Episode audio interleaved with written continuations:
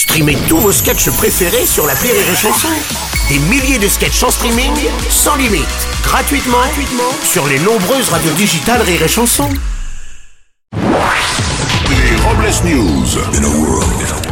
Bonjour, vous êtes sur Rire et Chanson, je suis Bruno Robles, rédacteur en chef des Robles News et de Perche à Selfie Magazine, le magazine de ceux qui font des photos comme des manches.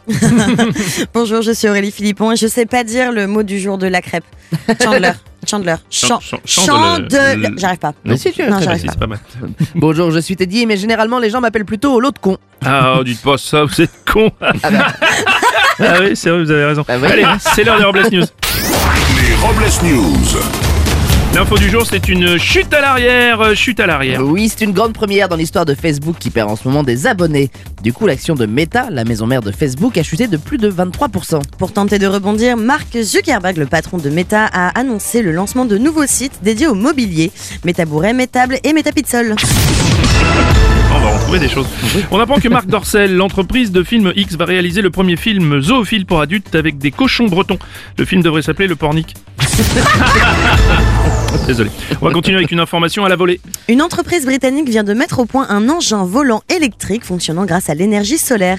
La particularité de cet appareil, c'est qu'il est capable de voler toute l'année sans s'arrêter. Une aubaine pour les Balkany qui ont déjà passé commande. On va enchaîner avec une information pool party. Une poule a été aperçue grimpant les marches de la Maison Blanche au nez et à la barbe de la sécurité. Les autorités ont découvert que la poule n'était autre que Melania Trump venue taper la discute avec la dinde graciée lors du dernier Thanksgiving.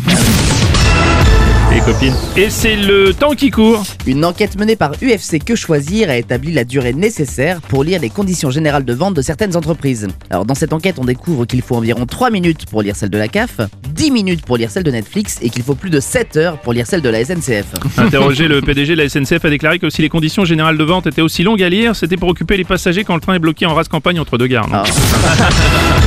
Parlons sport maintenant. La nageuse transgenre née homme qui concourt dans la catégorie féminine explose tous les records.